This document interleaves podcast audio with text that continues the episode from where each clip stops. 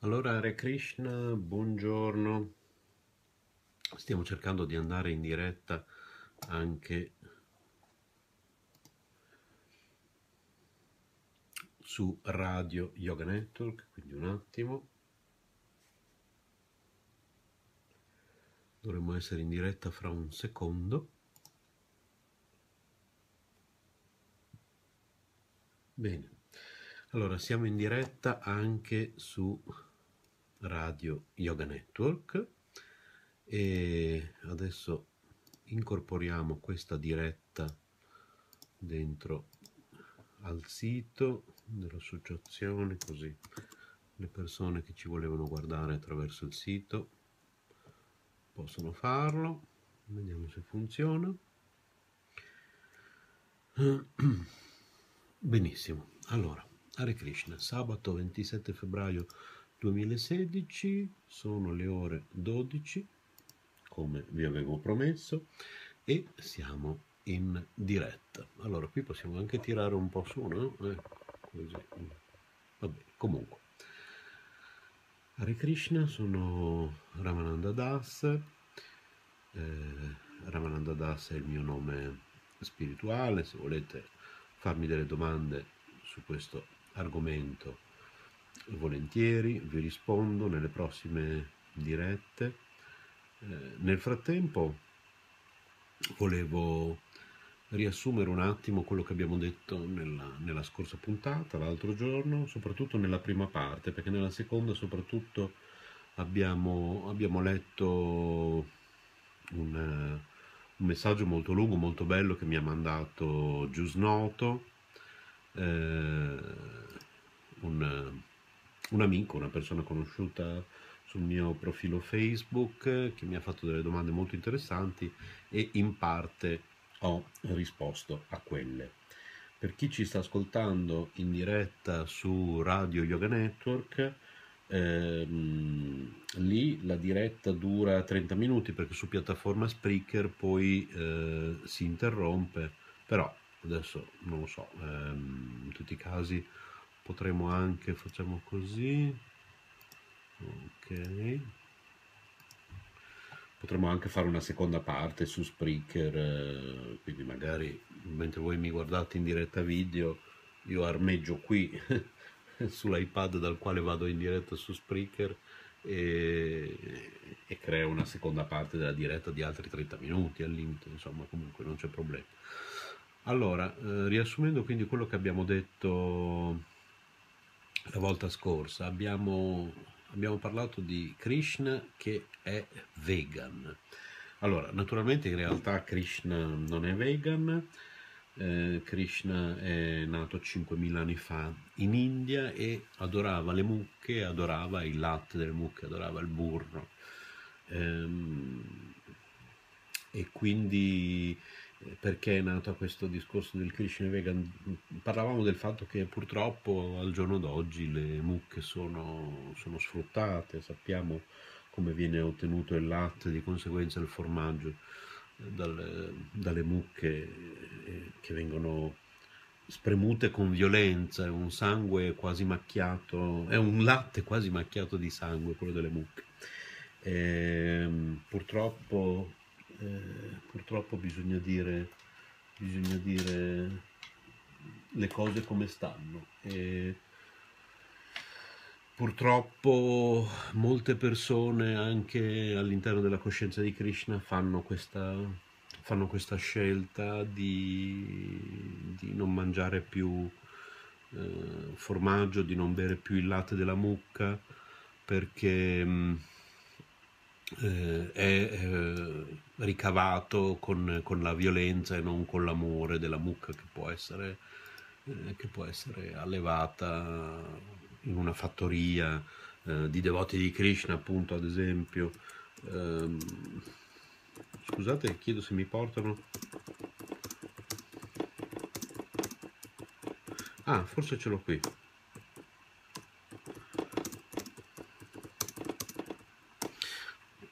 Eh, un attimo, lo prendiamo. Provato il cavetto per l'iPad mini. allora, oggi quindi parleremo di Krishna che è vegan, tra virgolette, parleremo di Helga Schneider, quindi parleremo di mia madre, parleremo di yoga, ma soprattutto ho deciso di leggervi eh, quella conferenza di cui vi ho parlato nel, nel mio primo video. ecco, quella conferenza di eh, Bhaktivedanta Swami Prabhupada che trovate all'inizio della Sri Upanishad.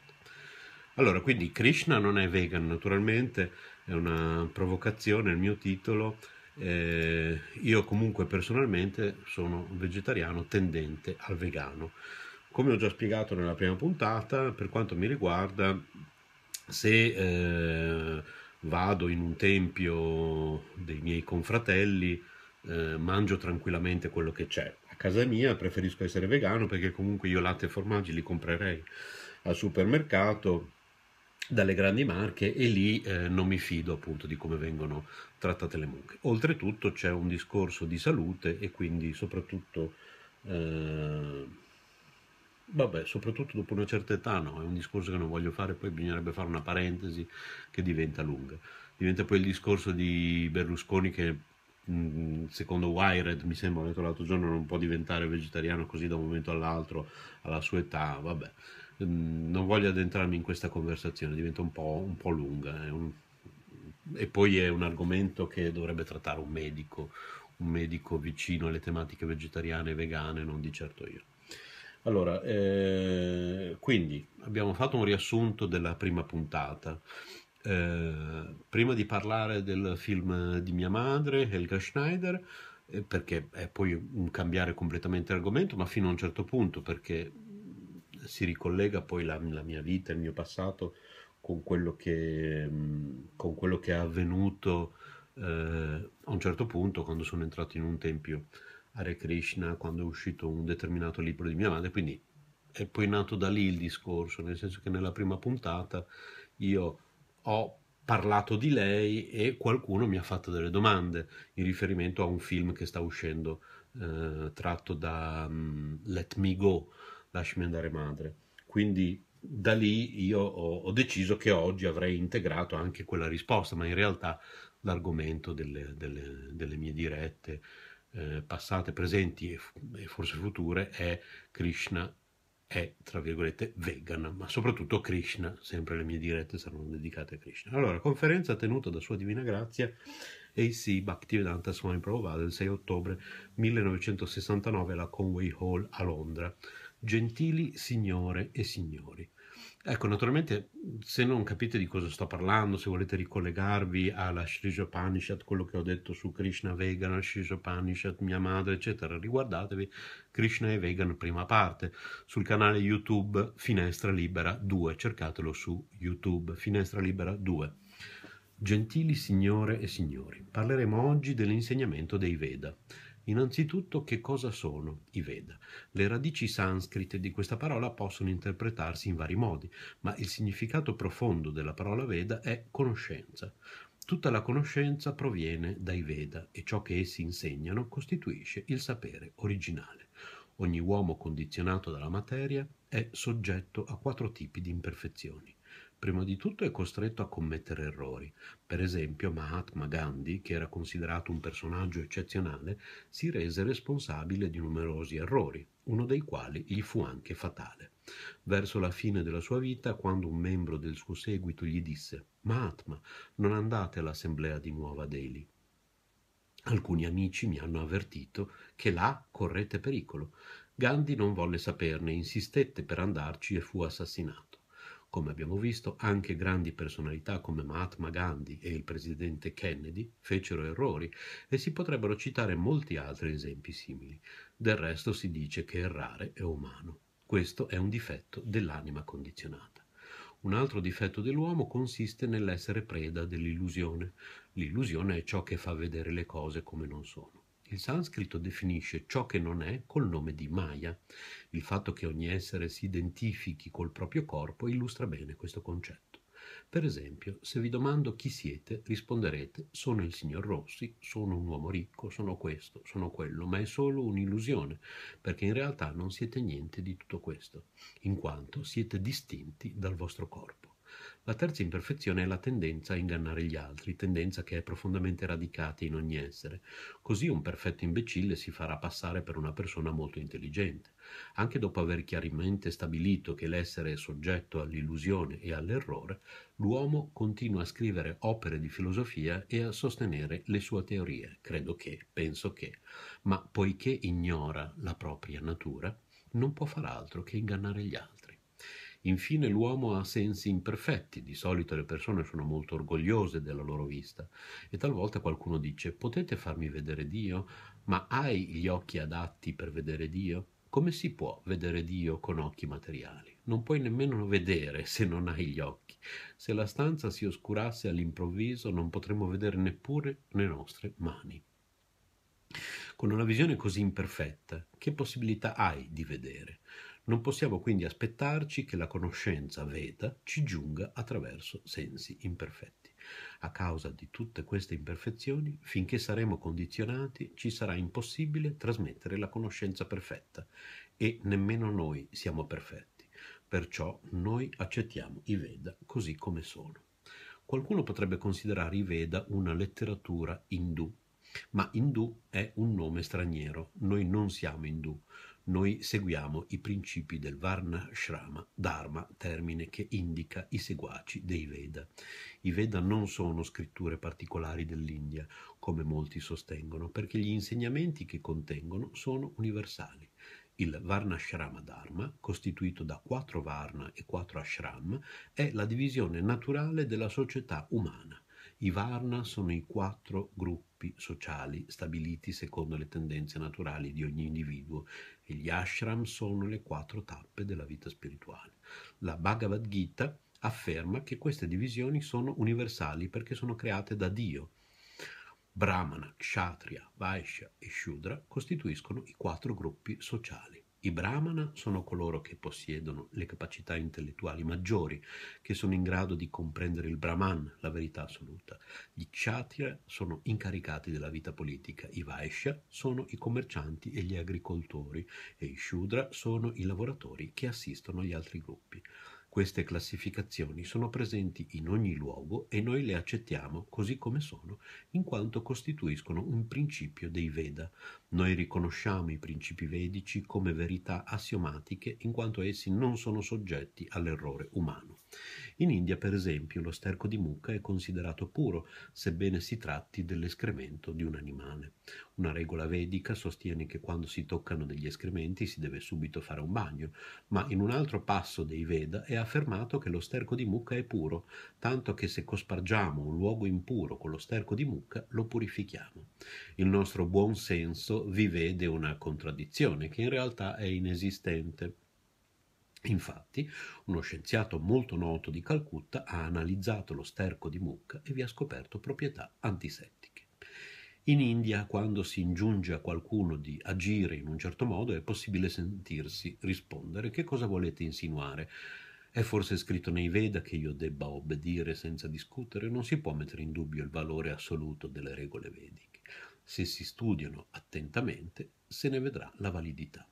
I Veda non sono una raccolta di conoscenza formulata dagli uomini. Il sapere vedico viene dal mondo spirituale, da Dio stesso.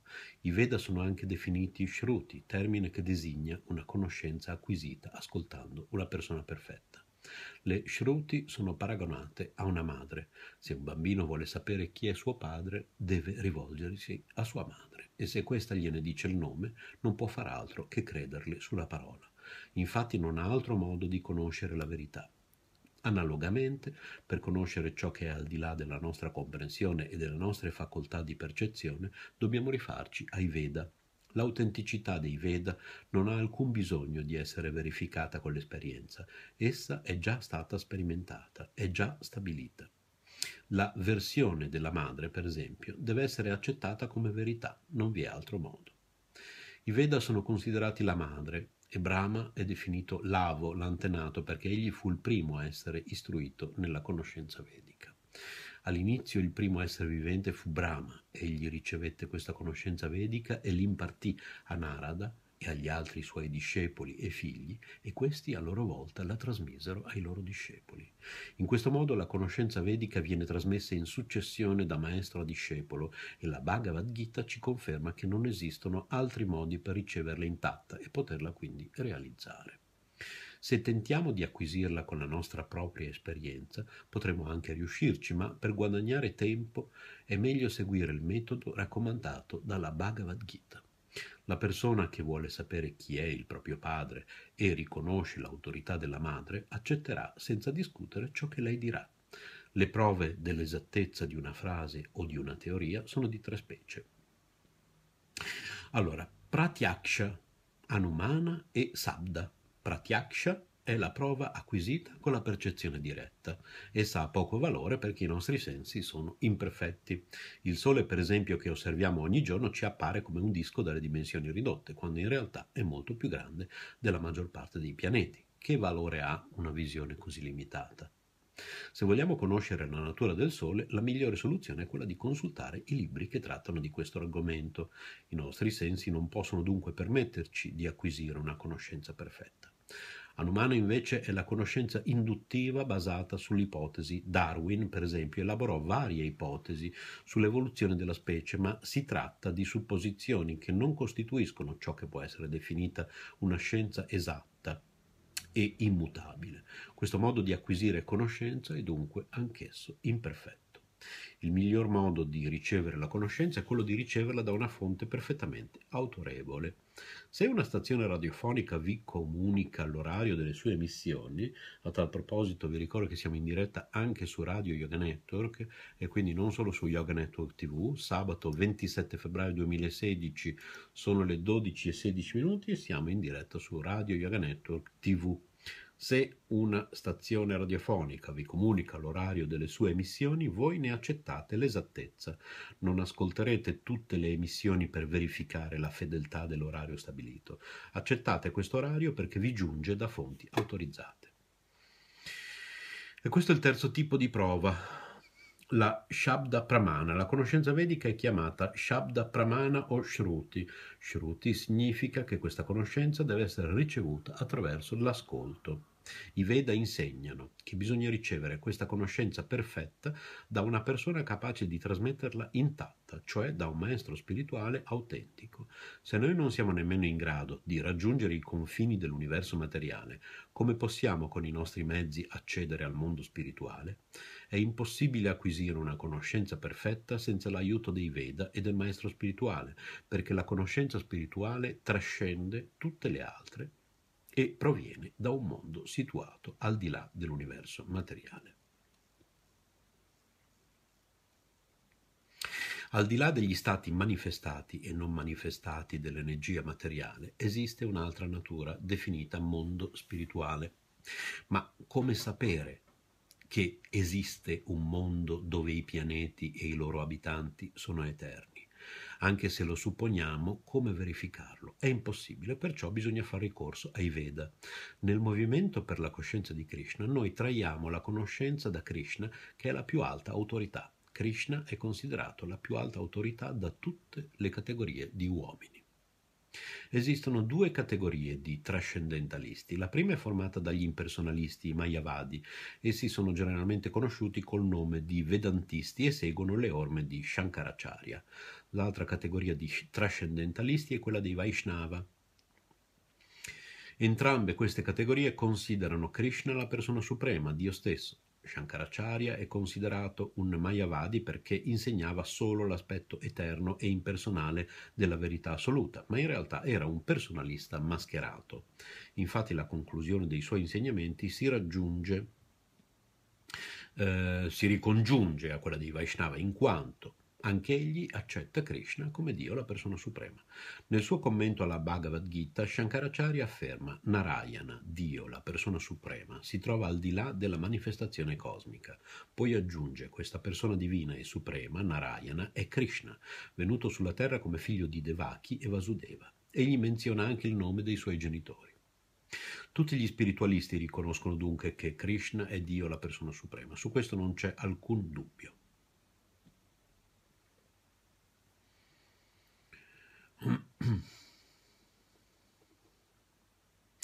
Come dicevamo, nella coscienza di Krishna la nostra conoscenza proviene direttamente dalla Bhagavad Gita, così come Krishna l'ha enunciata. Abbiamo pubblicato la Bhagavad Gita così com'è perché seguiamo gli insegnamenti di Krishna, così come egli li ha formulati, senza interpretarne il significato. Questo è il metodo che i Veda raccomandano per acquisire la conoscenza. Poiché la conoscenza vedica è pura, noi la accettiamo. Qualunque cosa Krishna dica, noi la accettiamo. Questa è coscienza di Krishna. Se noi accettiamo la giusta autorità, ossia la fonte della conoscenza, acquisiremo un sapere perfetto ed eviteremo ricerche inutili. Nel mondo materiale, per esempio, esistono due metodi di acquisizione della conoscenza, il metodo induttivo e quello deduttivo. Per deduzione potete concludere, per esempio, che l'uomo è mortale, vostro padre, vostra sorella, i vostri amici, tutti dicono che l'uomo è mortale e voi accettate questa conclusione senza farne l'esperienza diretta accettate come un fatto che l'uomo è mortale, ma se volete chiarire la questione con i vostri mezzi, cioè seguendo il metodo induttivo, dovrete studiare tutti gli uomini a uno a uno e verificare personalmente la morte di ciascuno di essi. Ma non vedrete mai la fine delle vostre ricerche perché potrebbe sempre esistere un uomo immortale senza che voi lo sappiate. In sanscrito questo metodo induttivo è detto aroha, cioè metodo ascendente.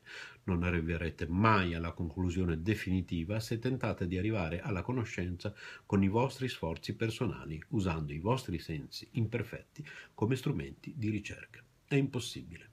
La Brahma Samhita ci insegna che anche viaggiando su un aeroplano che corra alla velocità del pensiero per milioni di anni, non si possono raggiungere i confini dell'universo materiale. Che dire allora del mondo spirituale?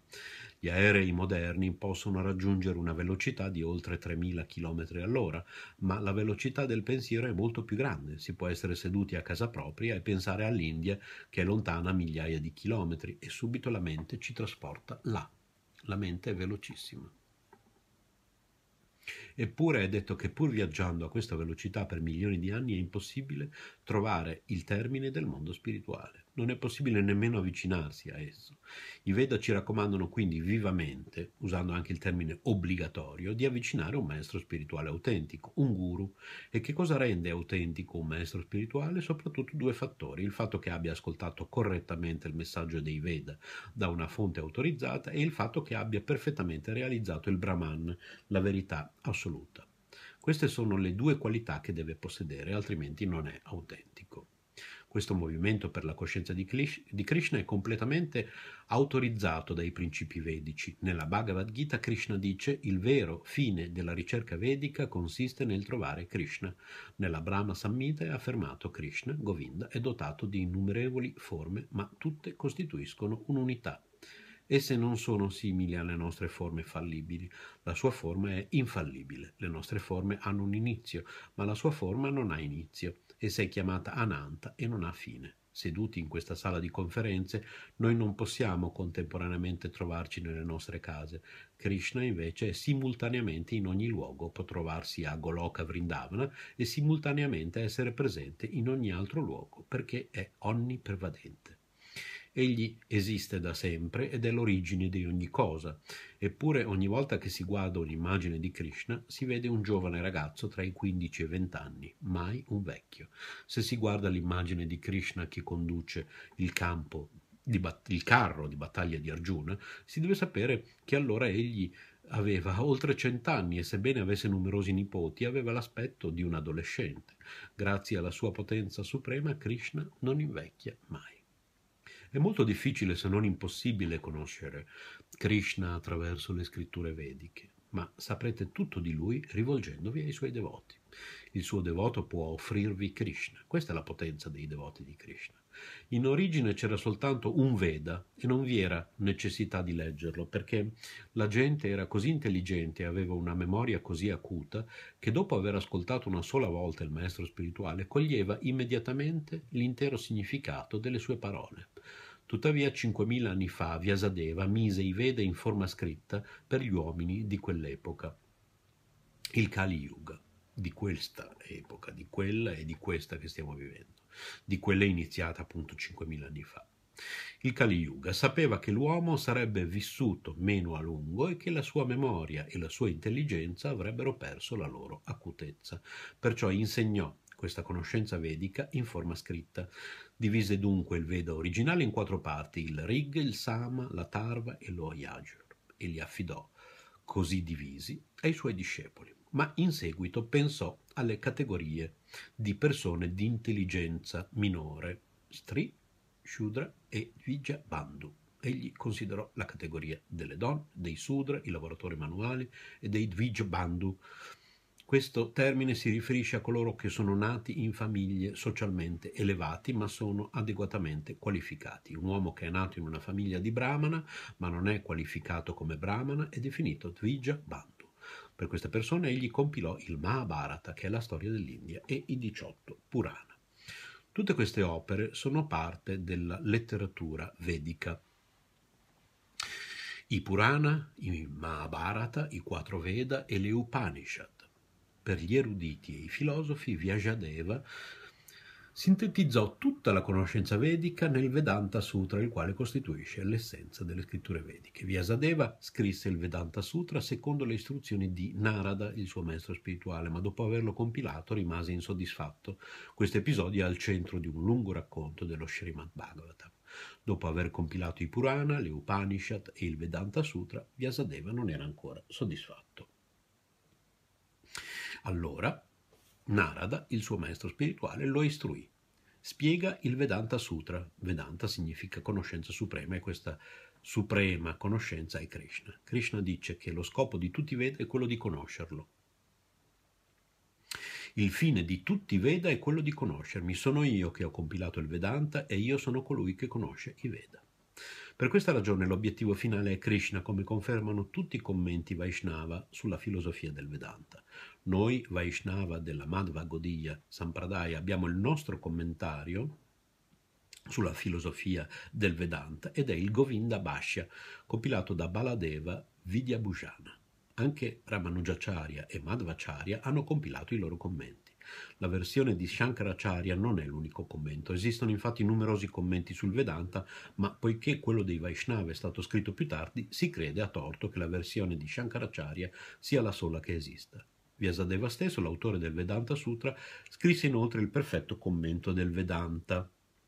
Lo Srimad Bhagavatam, quest'opera iniziò con le prime parole del Vedanta Sutra, eh, Janmadai Asya Yata, espressione che è completamente spiegata nello Srimad Bhagavatam. Il Vedanta Sutra si limita a dare un accenno su ciò che è il Brahman, la verità assoluta. La verità assoluta è ciò da cui tutto emana. Questo concetto è espresso qui in sintesi, ma è spiegato in modo approfondito nello Srimad Bhagavatam. Se tutto emana dalla verità assoluta, qual è allora la natura della verità assoluta? Questo è spiegato nello Srimad Bhagavatam. La verità assoluta deve essere coscienza, essa splende di luce propria. Noi sviluppiamo la nostra coscienza e conoscenza ricevendo la conoscenza da altri, ma nel caso della verità assoluta è detto che essa brilla di una luce propria. L'intera sintesi della conoscenza vedica è il Vedanta Sutra che è spiegato dal compilatore stesso nello Srimad Bhagavatam. Infine chiediamo a coloro che sono veramente interessati alla conoscenza vedica di cercare di comprendere la spiegazione di tutta la conoscenza vedica attraverso la letteratura dello Srimad Bhagavatam e della Bhagavad Gita. Si conclude qui questa conferenza. Eh, finisce la diretta radio, quindi salutiamo gli ascoltatori di Radio Yoga Network, continuiamo su Yoga Network TV. Gli ascoltatori di Radio Network possono cercare la prima parte eh, di Krishna e Vegan su YouTube cercando il canale Finestra Libera 2 e iscrivendosi. E, e o possono scrivere a radioyoganetwork.gmail.com e che altro dire? Mm, quindi grazie agli ascoltatori di Radio Yoga Network, continuiamo ancora per qualche minuto su Yoga Network TV www.coscienzaspirituale.net oppure www.coscienzaspirituale.tk sono i nostri indirizzi internet della nostra associazione culturale. Cercate su Google Radio Yoga Network eh, o Yoga Network TV, ma soprattutto, ripeto, su YouTube cercate Finestra Libera 2, che è il nostro canale YouTube. Quindi grazie da Ramananda Das a Carenzo Samaritani, agli ascoltatori di, ascoltatori di Radio Network, continuiamo